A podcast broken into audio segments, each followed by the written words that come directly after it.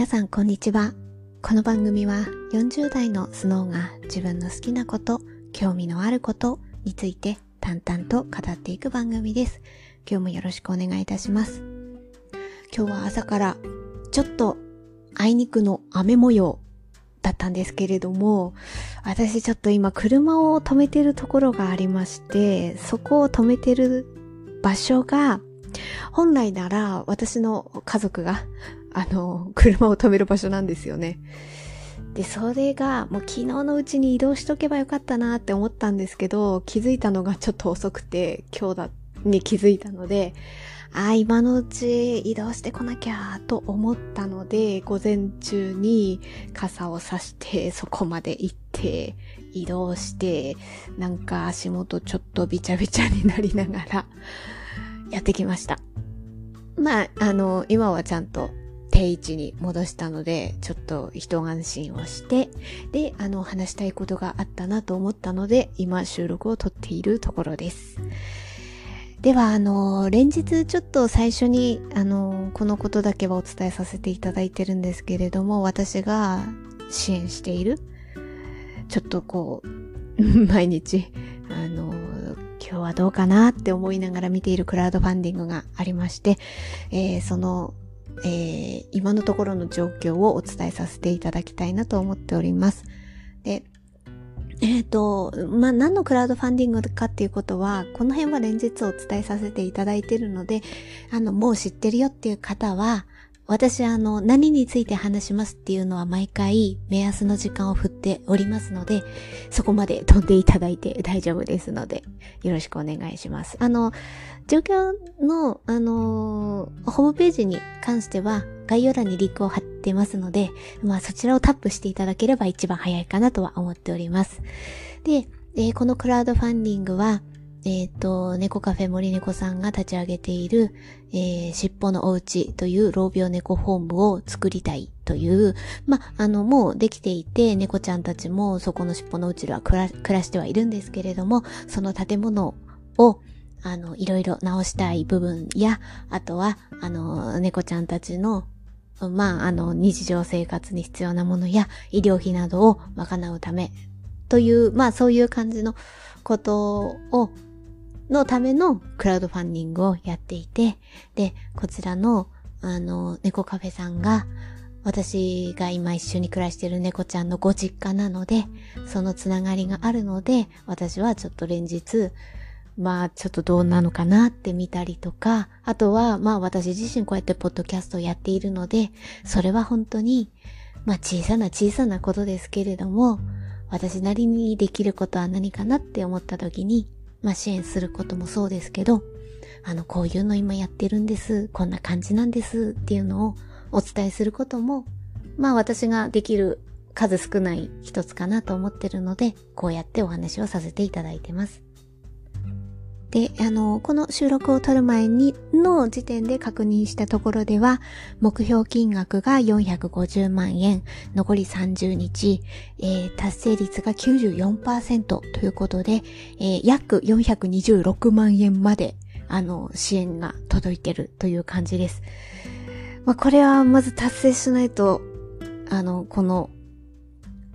次にはつながらないので、まずはそこを達成するといいなと思いながら、でもこうやっぱりこう毎回お伝えさせていただいていると、確実に少しずつは近づいてるのは肌感覚でもわかりますので、このままのペースでいけばなんとかいくんじゃないかなって思いながら見ております。このあたりは今後も私もちょっとポッドキャストを配信するたびに追ってお伝えさせていただきたいと思っております。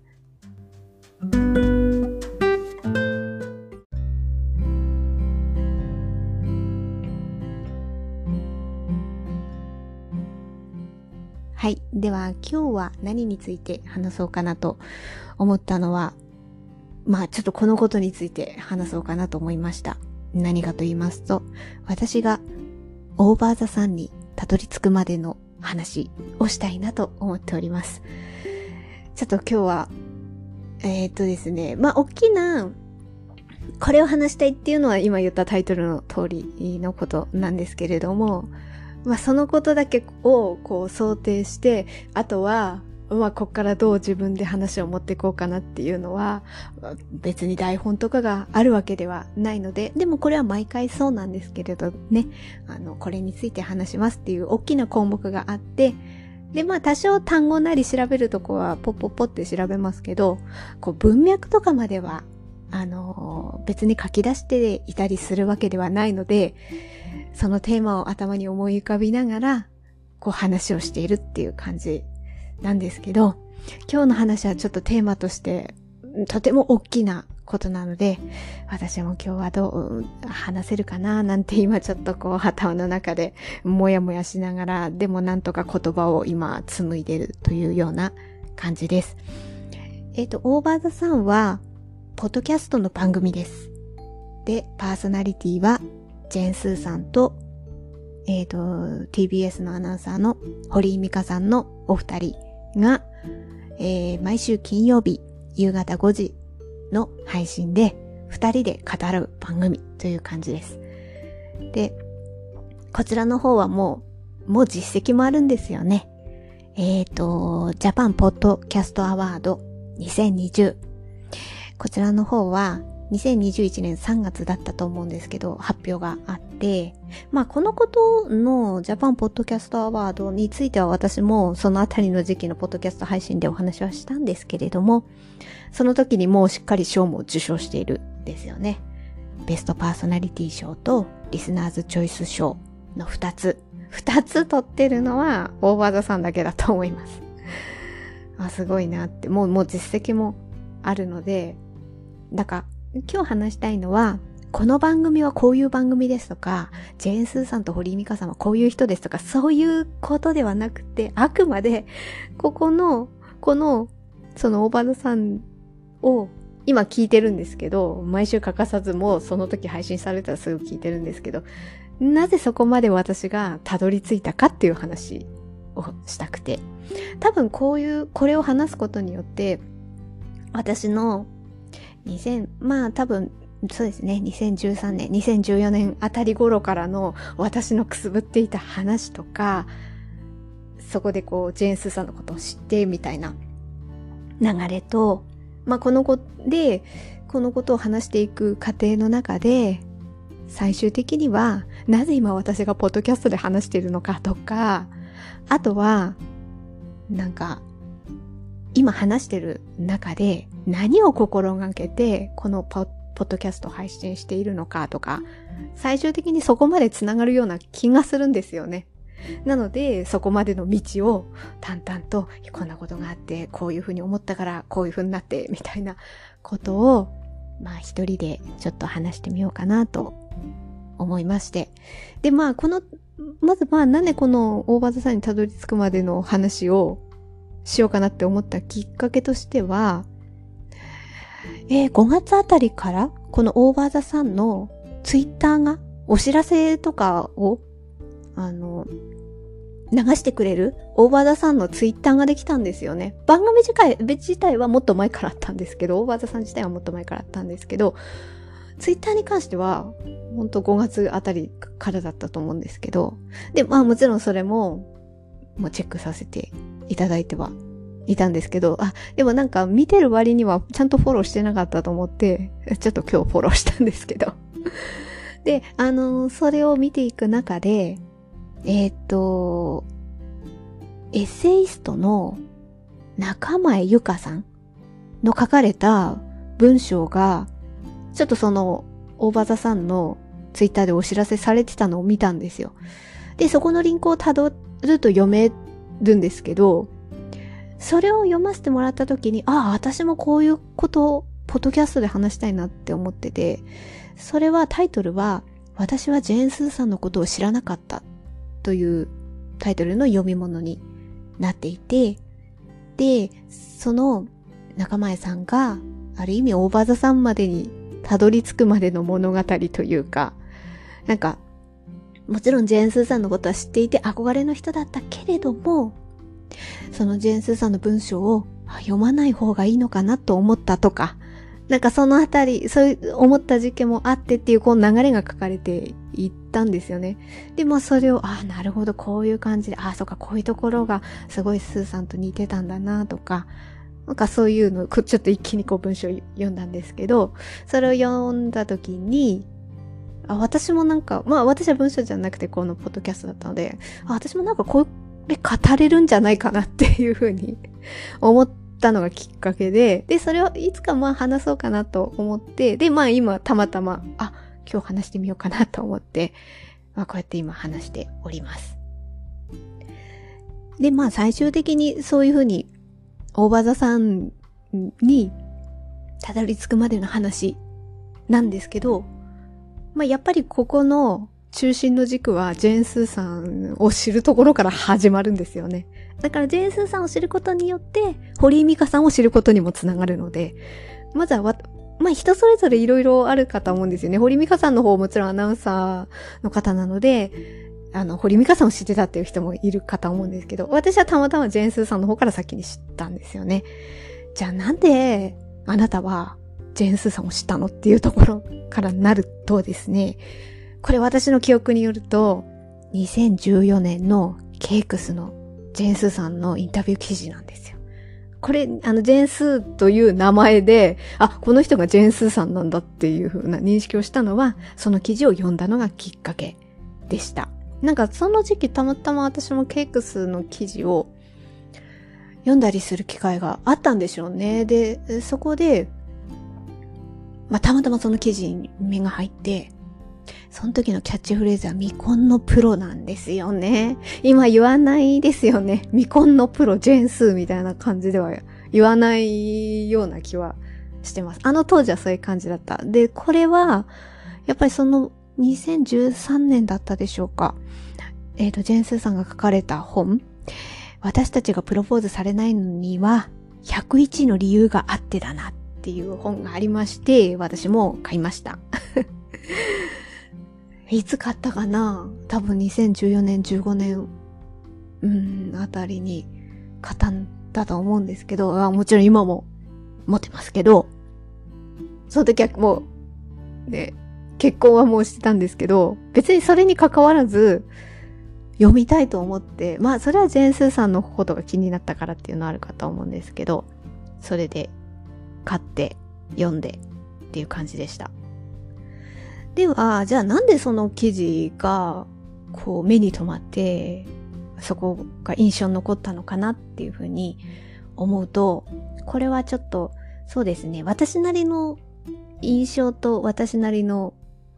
言い回しになるので、ちょっと適切かどうかっていうのは、もっと例えばジェーン・スーさんのことを見てきたっていう人からするとちょっと違うんじゃないってもしかして言われるかもしれないんですけど、私なりの認識で言えば、その未婚のプロっていうこのキャッチフレーズ的なところと、その出された本の流れからするに、やっぱりこうある程度年を重ねた、まあまあいわゆる適齢期とされるような年代になったら、大体とは言わないけれども、まあ、なんとなくまあ学校を卒業して就職をして、そしたら結婚して子供を産んでみたいな流れが、まあそういうものでしょみたいなこう大きな流れがあって、でそこから何かしら外れた時に、何かしらそこをちょこちょこ何か言われたりとか、だからそうだよねって言われたりとか、なんでできないのみたいな感じになったりとか、そういう文脈で語られることの違和感っていうのは多分人それぞれあったかなっていうのはあるかと思うんですよ。でもなんとなくコミュニケーションのこの空気を壊さない流れみたいなところで、誰々じゃあいい人いませんかとか、紹介してくださいよとか、そういう感じで言うことでなんとなく丸く収める。それは本当にそう思ってるのか、なんとなくそう言った方がなんとなくこの場が収まるから言ってるのかとか、そういうのがあって、そこに違和感があるんだけれども、でもなんか通じなかったりとか、何かこう非常に自分を低く見られてるような捉えられ方の文脈が出てきたりとかっていうのが、あったんじゃないかなっていう。でもそれは私も、まあ、これは結婚のことに関して言うならば、私もじゃあ早い方だったかって言ったら、まあこれに関してはある意味データ的なところは私はわからないんですけれども、どうしてもこういうところって周りの友達が結婚していくかどうかっていうところがなんとなく目安になったりとかしますよね。ああ、誰々ちゃん結婚するんだ、私どうしようこれからとかね、そういうのが人それぞれ思い浮かぶ時期があって、でまあそれは先に結婚していく人もいるし、自分がそういう立場になってる人もいるだろうし、その辺は人それぞれなんですけど、私の場合で言えば、そうですね、友達同士の中でも職場の中でもなんとなく、あら私まだ結婚しないのかなみたいなとか確かに思う部分もあった時期もあって、まあでも結果その後は結婚したんですけれども、ただやっぱそういう違和感を感じる時期も多少はあった。でなんとなく誰々ちゃんと誰々くんをくっつけようみたいなそれはたまたまそこにいたからみたいなノリでみたいなところの話の文脈とか、そこにこう当てはめられる違和感っていうところは感じる私もあったし、そういうのが。でその辺をジェーン・スーさんはそれは一つの選択なんだっていうところをちゃんとこう言葉で、なんか芯のある言葉で言葉にしていたっていうところが、あ、やっとこういう風に言ってくれる人が現れたんだみたいな感じの私は捉え方だったんですよね。私なんか いつの話か忘れてしまったんですけれども、多分それくらい2014年前後だったんじゃないかなっては思うんですけど、ここ 2,3 年の話じゃなくてもっと前の話なので、久本雅美さんいますよね、芸能人の。で久本雅美さんっていうところの、やっぱりこうお笑い芸人とか、その話の流れとか自分の立ち位置とか、そういうのは考えてこうお笑いにつなげていく方じゃないですか。そうなった時に、例えばいわゆるイケメンとされる方がいた時の自分の反応とか、あと自分のキャラ付けっていうところってやっぱりあるじゃないですか。である時何かの番組でそこに疑問の思いを語ってた時があったんですよね。なんかそれに乗ったまま喋ってるんじゃなくって、それはいつもなんですけど、そうじゃない雰囲気で話してた時があって、それすごい印象に残ってて、要するに別に結婚したくてできなかったわけじゃなくて、結婚なんて言ってたのかな、いつもそうではないっていう感じ、結婚しないっていう、まあそれをしたくなかったという言い方でもなかったんですけど、でもことさら結婚したくてできなかったっていう感じでもないんだよねっていうような感じで言ってたんですよね。でも多分久本雅美さんに求められてるところって、なんか私そういうのはできなくてみたいな感じで笑いを取るみたいな風なのがあったわけで、でそこで確かに人笑い、なんとなくそこであ、そうだよねみたいな感じの流れを、空気を読んで、まあそれは仕事だからそういう風にやってて、そこに疑問を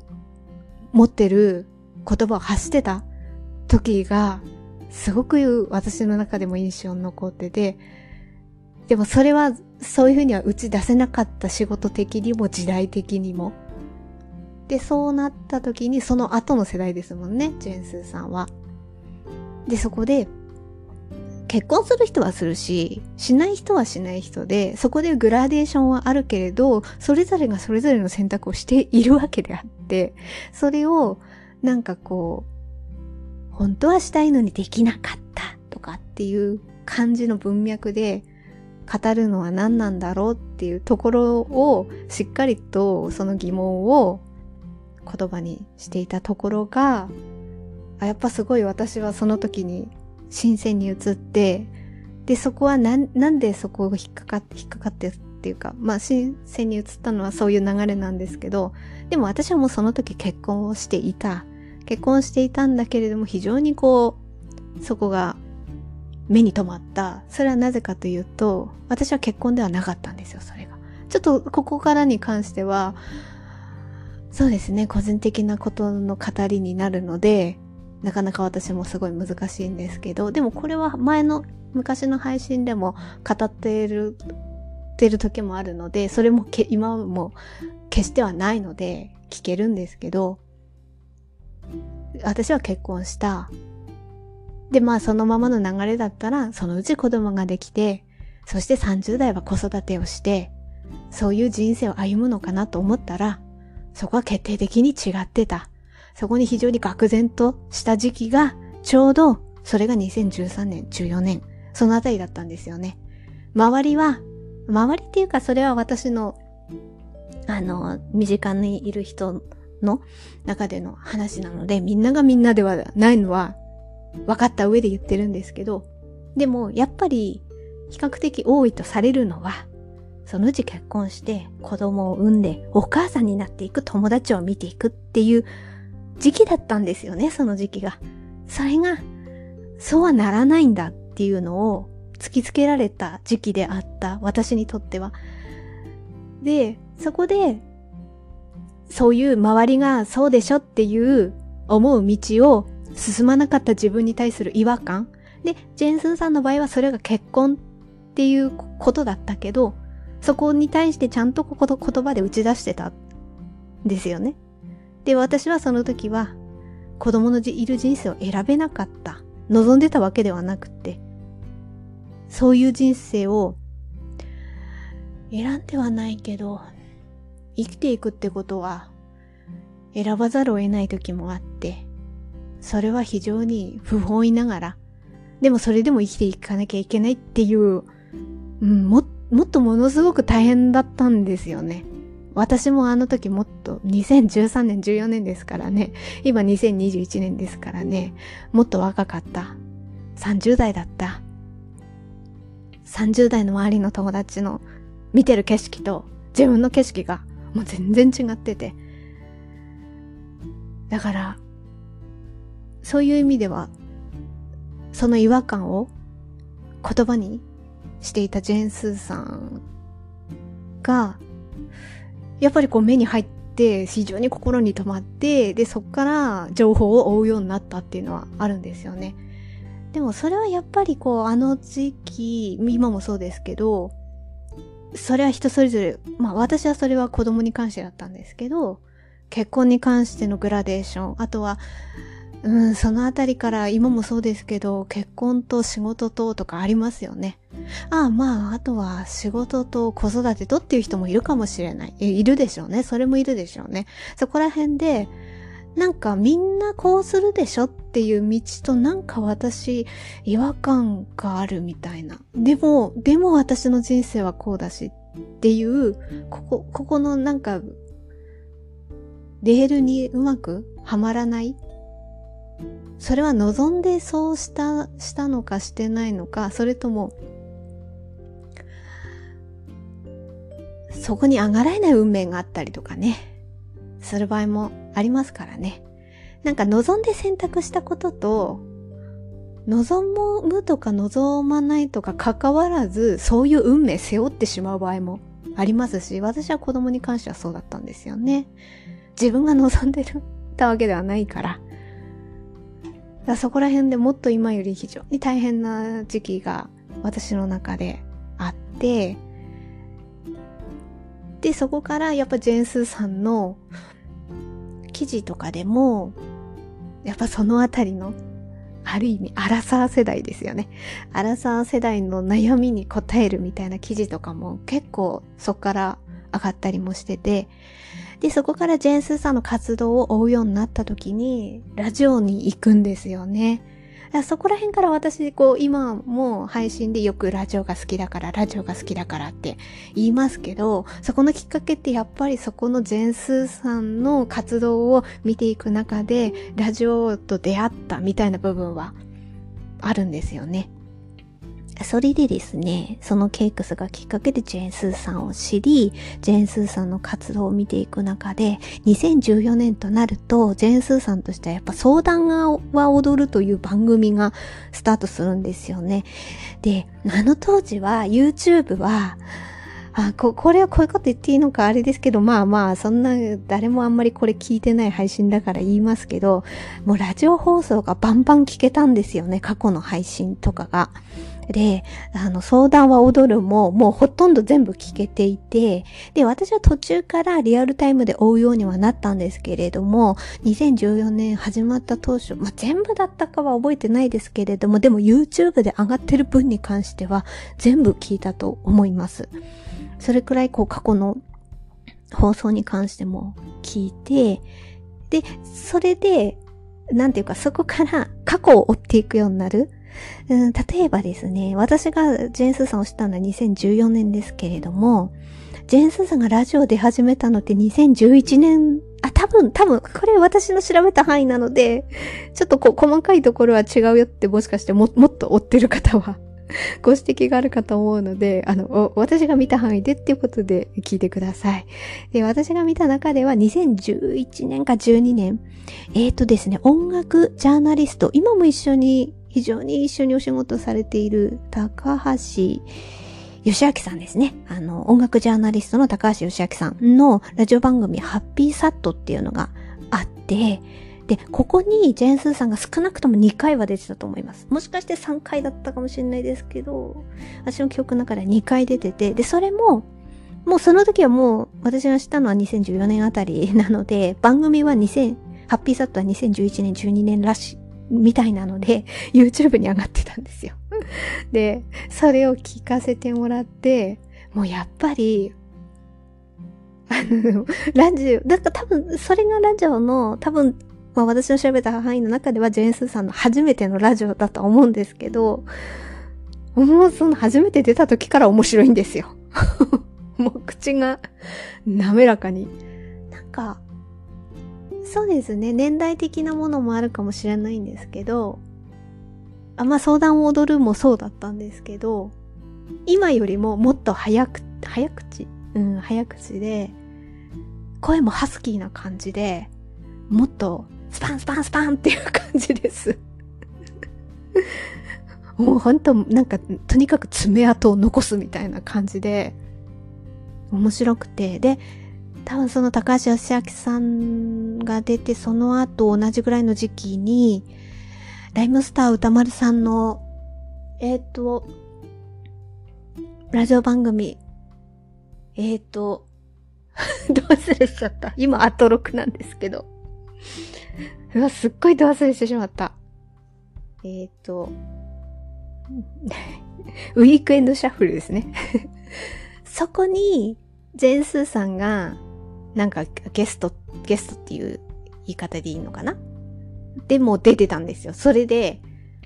メイクについて言ってたのかな？化粧するということは女の人にとってどういうことなのかっていうのを、歌丸さんに説明をしてるみたいな配信があって、それもすごい面白かった。なんか歌丸さんからしたら、いや、何やったって同じじゃねえのみたいな、そういう言葉、言い回しだったかは忘れちまったんですけど、そんな、感覚なところを、いや、女の人にとってはこういうことなんですよ、みたいな感じで喋ってたんですよ。それも、後から YouTube で聞かせてもらって、すごい面白かった。多分、それも TBS ラジオなので、ハッピーサットも多分そうだったと思うんですけど、その流れで、やっぱりこの人すごいっていうのは、ねえ、目に留まりますよね。だから、その後に、相談は踊るの、メインパーソナリティになったんじゃないかな。違う。その前にトップ5があったんですよね。トップ5に関しては、そっからトップ5に行って、トップ5から相談は踊るかな。で、トップ5に関しては、全然上がってなくって、そこに関して聞けなかったのが本当に残念ですね。でもしょうがないですね。このあたりの時はね、私もちょっとそこまでラジオを追ってはいなかったので、聞けなかったんですけど、でも本当に最初から喋りがすごい素晴らしかったので、なんか例えとか言葉がよどみなく出てくるのもあるし、何か物事を例える時の分かりやすさ、的確さがすごくて、なんか他の人だったらもうちょっともやっとしてる部分をもうちょっとクリアに言葉にしてくださるんですよね、ジェンスーさんって。それはでも本でも言えるんですけど、そういうところがあったので、そっから相談は踊るに流れ、それは確か週1回だったんですよね。で、そこから今の番組、生活は踊るですね。今は月曜日から木曜日なってますけど、あれ金曜日がそのOVER THE SUNだから、そこからもうそっからはね、ラジオを追っていけばOVER THE SUNまで行くんですよ。自動的に流れていくっていう。なんか、自分であれこれ引っ張り出さなくても、もうそっからはもう並行して、追っていくと、OVER THE SUNまでたどり着くっていう感じなんですね。だからなんか、ある意味年齢とともに、そこの枠がスポッと抜けてたところを、埋めてらっしゃるなっていう。これはポッドキャストですけど、例えばラジオでも、今までこうメインパーソナリティってなったら、お笑い芸人さん、それも男の方の語り、それは一人語りかもしれないし、コンビ同士の語りかもしれないし、そういうところが、だいぶ、なんて言うんでしょうか。言葉が適切な思い浮かばない。牛耳ってたってなるとすごいちょっと今悪意がある単語なので、他の言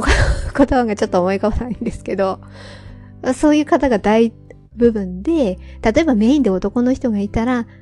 アシスタントで女の人がいるみたいな立ち位置だった。そういうところが、もう女性の2人のババンと出てきた語りで、その年代だからこそ、思うこと、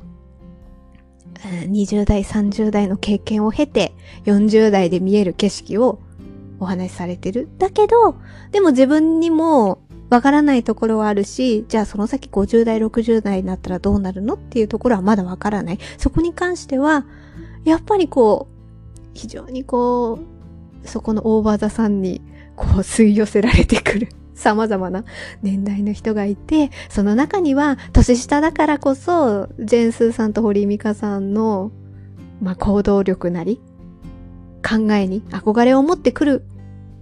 もっと若い世代もいるけれども、でも逆に年上の世代もいるわけで、その世代の人からのこんな感じですよっていうお便りがあったりとかすると、ああそうなんだねみたいな、なんかそういう風なつなぎ役みたいになられていて、そこの年代のちょっとスポッと空いていた部分の語りを聞ける楽しさもあるし、その先を一緒にこう考えたり、あ、こういう感じになるかもしれないねっていうのを教えてくださるつなぎにもなるのがすごいなっていうふうに思ってて、なんかそういうそういうところが今私は楽しくてOVER THE SUNを聞いているっていう感じですね。で、ここまでの語りでそのOVER THE SUNまでたどり着いたんですけれども、でもこれも私ポッドキャストで前にも言ったりもしてたかなっていうのはあるんですけど、改めて思うのは、ラジオっていうでも今はラジオだけではなくポッドキャストという音声配信、音声配信っていう言い方をすると、本当に自分がその時期その時期にいろんな何か悩みや困りごとや、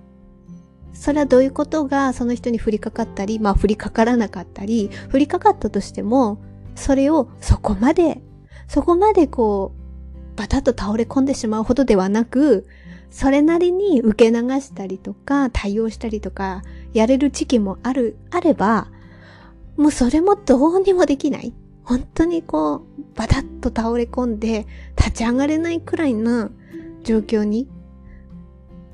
陥る時もある。で、その時にいろんな対応方法を提示されたとて、自分が動けない時もあるんですよ、やっぱり。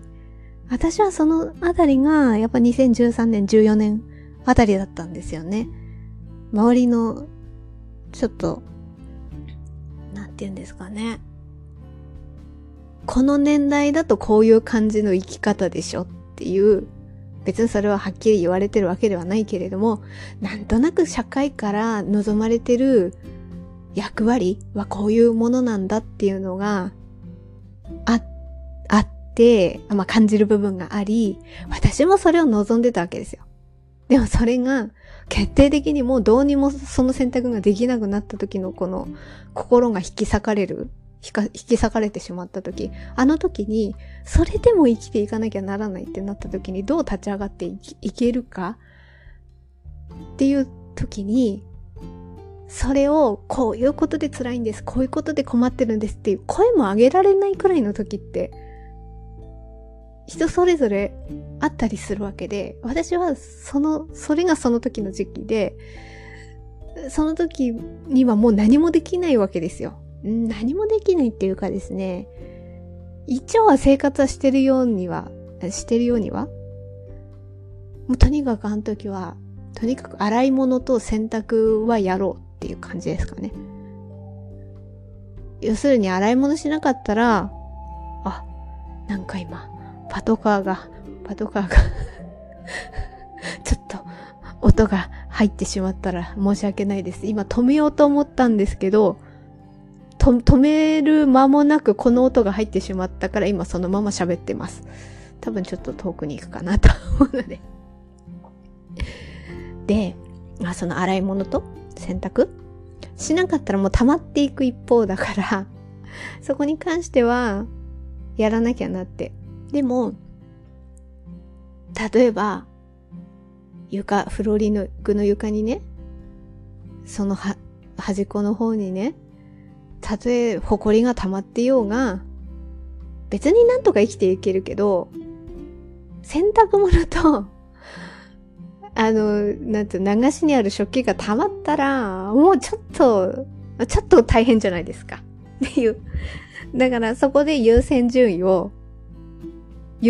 が自分の中で洗濯と食器だなっていうそこからとにかくそこだけ必要最低限やっていこうって思って、でも例えばじゃあこの どうやってこの先やっていこうってなった時に、例えば誰かに話聞いてもらいたいっていう気力もない。だってその話聞いてもらいたいっていう周りの友達はみんなお母さんなんですよ。どうしたらいいのっていう、あれきつかったですね。私結構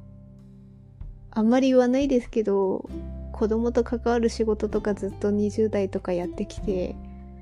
それは子供が好きだからだったんですけど、でもその時とか普通に友達とかと喋ったりもしてて、その時になんか子供苦手なんだよねとかってポロッと。でもそれはそれでやっぱそういうのもあるじゃないですか。ああそうなんだねって言ってて、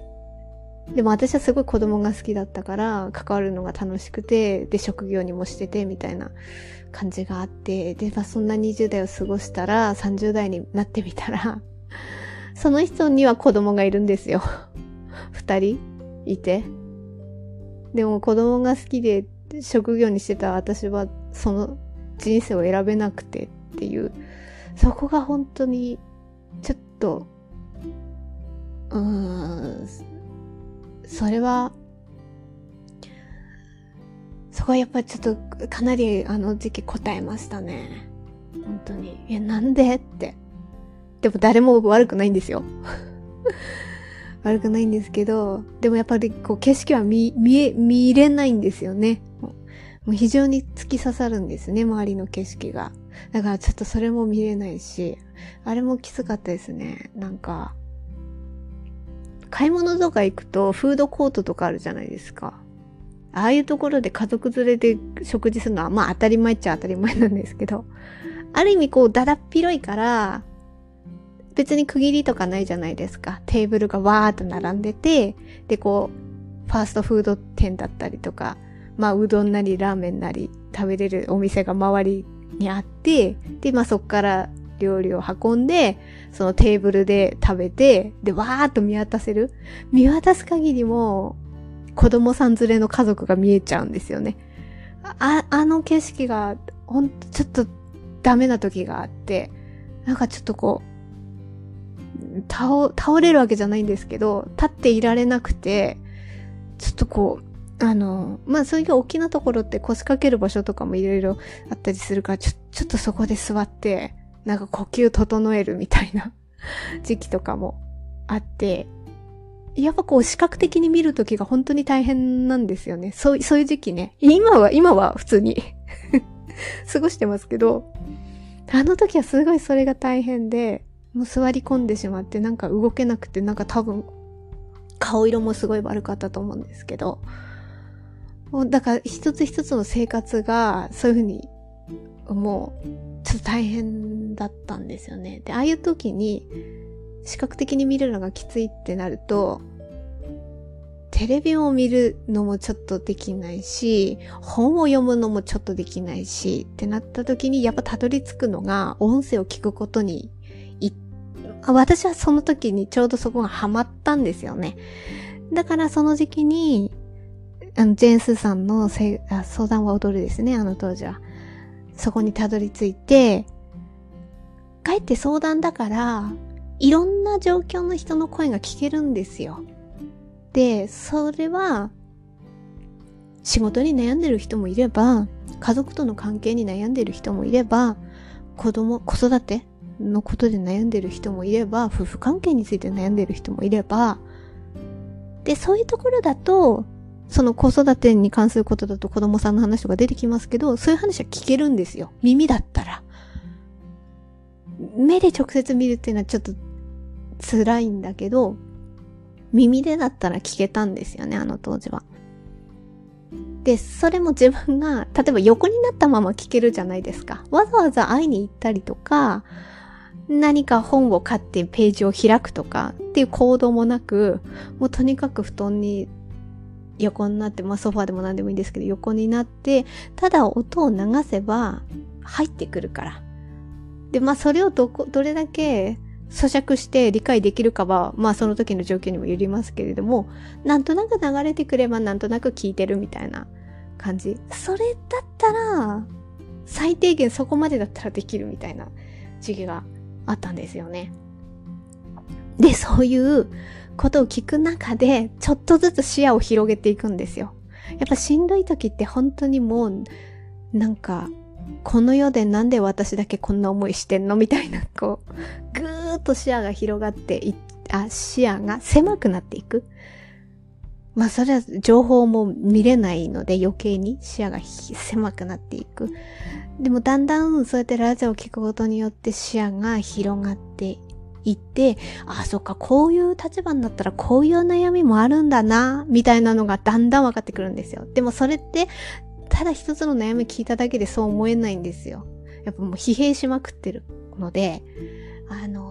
る程度やっぱ年月は必要なんですね。でもそうやって繰り返して聞いていくことによって、まあ、あとはまあもちろんそのラジオもきっかけだったのはあるけれども、自分が年を重ねるってことは周りも年を重ねるんですよ。そうなるとちょっとずつ景色も変わっていくし、周りから投げかけられてくる言葉も変わっていくんですよ。あの時は本当にひどかったですよ。本当に。もう子供を産むでしょう。さあ、そのうち産むでしょう、子供作るでしょうっていう前提の声掛けがものすごく飛んでくる時期なんですよね。あの時は本当大変だった。だからね、本当それやめましょうって私は提唱していきたいんですけど、本当にそれは人それぞれでしょっていう。だからそこら辺がまあ、一番最初の話に戻りますけど、ジェーンスーさんが未婚のプロっていうことで、自分のその状況をそれはそれぞれの選択でしょっていうのを言葉にしていった。そこに繋がっていくんですよ。私も子供のことに関しては、そういう風に言いたい。でも、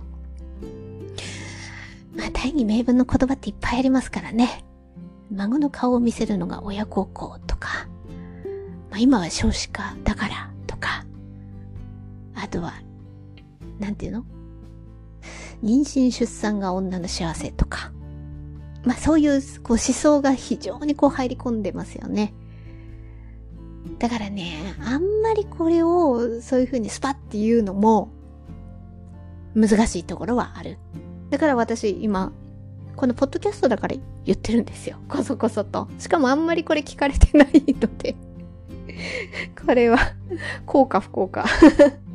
そんなに聞かれてないし、まあできればね、この配信とかはあんまりバレたくない。バレたくないっていうのは、そうですね。半径5メートル範囲の私のリアルな友達には知られたくないっていう思いで配信してます。でもそれって音声だからできるんですけどね。YouTube とかで顔出ししてこれ語れるかったら、まあ無理でしょう。それは無理ですよ。だからそこがある意味音声配信の、まあ、だから私できたのかなっていうのはあるんですけどね。だからこの、あたりをこう考えていくと、そういう風に2014年13年あたりに本当にもうガクッとくるようなことがあって、周りの景色を見るのも辛くなって、でラジオを聞くことでなんとか視野を広げてきて、でもその時って全然自分からこういうことが辛かったんですって語れないんですよ。語るってことは非常にこう繊細な自分の部分を出さなければならない。それを言葉にするっていうのはあの当時はちょっと無理でしたね。私はできなかった。でその辺が時とともに視野がだんだん広がっていって、で自分の年齢も重なっていくことによって、見え方とか考え方とか、あとはこれは悲しいですけどね、プレッシャーがだんだん緩和されていくのもあるし、あと友達がお母さんになっていくってところの傷つきもあったんですけど、傷つきって言っても誰も傷つけようと思って傷つけてないですからね。それもわかってるんですよ。ただやっぱそこで何かしらちょっと来るものがあるんですけど、やっぱりそのね、子供さんたちがもう本当にもうみんな比較的ほぼ小学校に入ってるんですよね。やっぱこれくらいの年代になると、そうなってくると私もだんだんちょっとほっとしてくるかなっていうのは、なんかこの年になったからやっと分かってきたみたいな部分があって、この辺のことはよくジェーン・スーさんとか、まあ堀さんもそうですけど、あと上の世代で言えばやっぱこういうことを書かれてきた坂井純子さんとかもう何かしらで語ってますけど、やっぱりこう疎遠になってしまう時期がある時期はだけど、また会えるようになるからみたいなことを言ってるんですよね。でそれは私としては、会えるようになるっていうところまではまだいけてはないんですけど、でもこう年を重ねていって感じることが変わってきたりとか、プレッシャーが緩和されてきたりすると、ああ確かにそうなのかもしれないな、もうちょっとかもしれないなっていう気持ちは今ありますね。はい。で、まあそうやって語れない時期があったから、だから今40代になって私はこれをやっと語れるようになったなっていうのがあって、でその場所で非常に最適だったのが私にとってはこのポッドキャストだったっていうことですね。誰かを目の前にしてね、語るってね、まあ実際にですよ。実際に目の前にして語るっていうのは、語れることもありますけど、なかなかそれが難しいこともあって、でもなんかやっぱりこう語れない時期があったから、話したいっていう気持ちもあって、そのあたりが、この場所だったら話せるっていうのが今ポッドキャストだったりするんですよね。だから話している。この辺はやっぱり時代の流れとともにこうツールも追いついてきたっていうのもありますよね。ガラケーだったら無理ですよね。スマホになって録音機能とかその辺が充実をしてきて、あとマイクですよね。このあたりもまあ、でもマイクなくてももちろん収録は取れるので、その辺はどこまで活用されるかは人それぞれかとは思うんですけれども、そういう選択の幅が広がっているっていうところはありますね。で、あとは、でも、そうですね、2013年、14年だってできてたかもしれないですけど、でもあの時期はもっとやっぱり専門的にこういうことに、ガジェット系、いわゆるガジェット系に詳しい人だったらその時期からはやってたかもしれないです。でもそれがもうちょっと一般的にそこまで詳しくない人もできるっていうところまで降りてきたっていうのがやっぱりそうですね、2019年、20年、21年ぐらいなんじゃないですかね。で、そこに、あとはあれですよね、社会情勢的な背景が絡んできて、あまりいわゆる在宅ワーク的な言葉とかも出てきて、比較的人と接触するっていうところが社会情勢的にも難しくなってきた。じゃあ一人で家で何するのってなった時に、やっぱポッドキャストっていうのも一つの、その会えない中でも何かしらのつながり、または自分の思いをどこかに表出する場としては、社会情勢的な部分からでもポッドキャストっていうところに行きやすいのもあるんじゃないかなっていうところありますね。で、私がこうやって話してる中で心がけてるっていうところは、あの時の本当に周りの景色を見るのも辛かったぐらいなような時でも聞ける配信なんじゃないかなって話しながら思いましたね。いろんなテイストで語る、いろんなジャンルで語る、あとは一人語りだったり、二人で話したり、もっと複数で話したり、それはいろいろあって、その中から自分が、これいいなって思う番組をそれぞれが選んで聞いていくっていう中で、じゃあ私はどこがいいかなって思った時に、あまり何も考えられず、自分から何か動けず、そういう時期の人もそこまで無理せず、そのままの体温、温度感で聞ける配信を自分は目指してるかなっていう。そっといないけど隣にいるくらいな距離感で、ある意味多少は耳心地よく聞ける配信、1対1っていう感覚でっていうところをもしかしたら目指してるんじゃないかなってなんとなく今話しながらこの話の着地点に向かうとするならば、あの時の本当にバタッと倒れ込んでしまった自分の経験があるからこそ、そういう時になった時でも聞ける。本当私の語りは本当にあった日常の出来事だったり、ちょっと自分が調べてこういうのができるようになりましたみたいな配信だったりしますけどね。でもね、そういうね、日常のこともね、調べられない時ってありますからね、本当に。そういうところからちょっとずつ、もうちょっと社会との接点がちょっとずつつながっていけるような配信を自分は、あの当時のあの自分も聞ける配信を目指しながら今、話してるっていう感じです。今日はいつもより、いつもは2つくらい大きなテーマを見つけて話してるんですけど、今日は1つのテーマしか決めてなかったのに、もう収録時刻が53分になってしまいました。だいぶ長くなってしまいましたが、そうですね、2回聞き直して大丈夫かな、これ収録載せても大丈夫かなって自分のちょっと踏ん切りがついたら配信したいと思っております。ほんとここまで聞いてくださった方ありがとうございました。また近いうち収録を撮ります。ありがとうございました。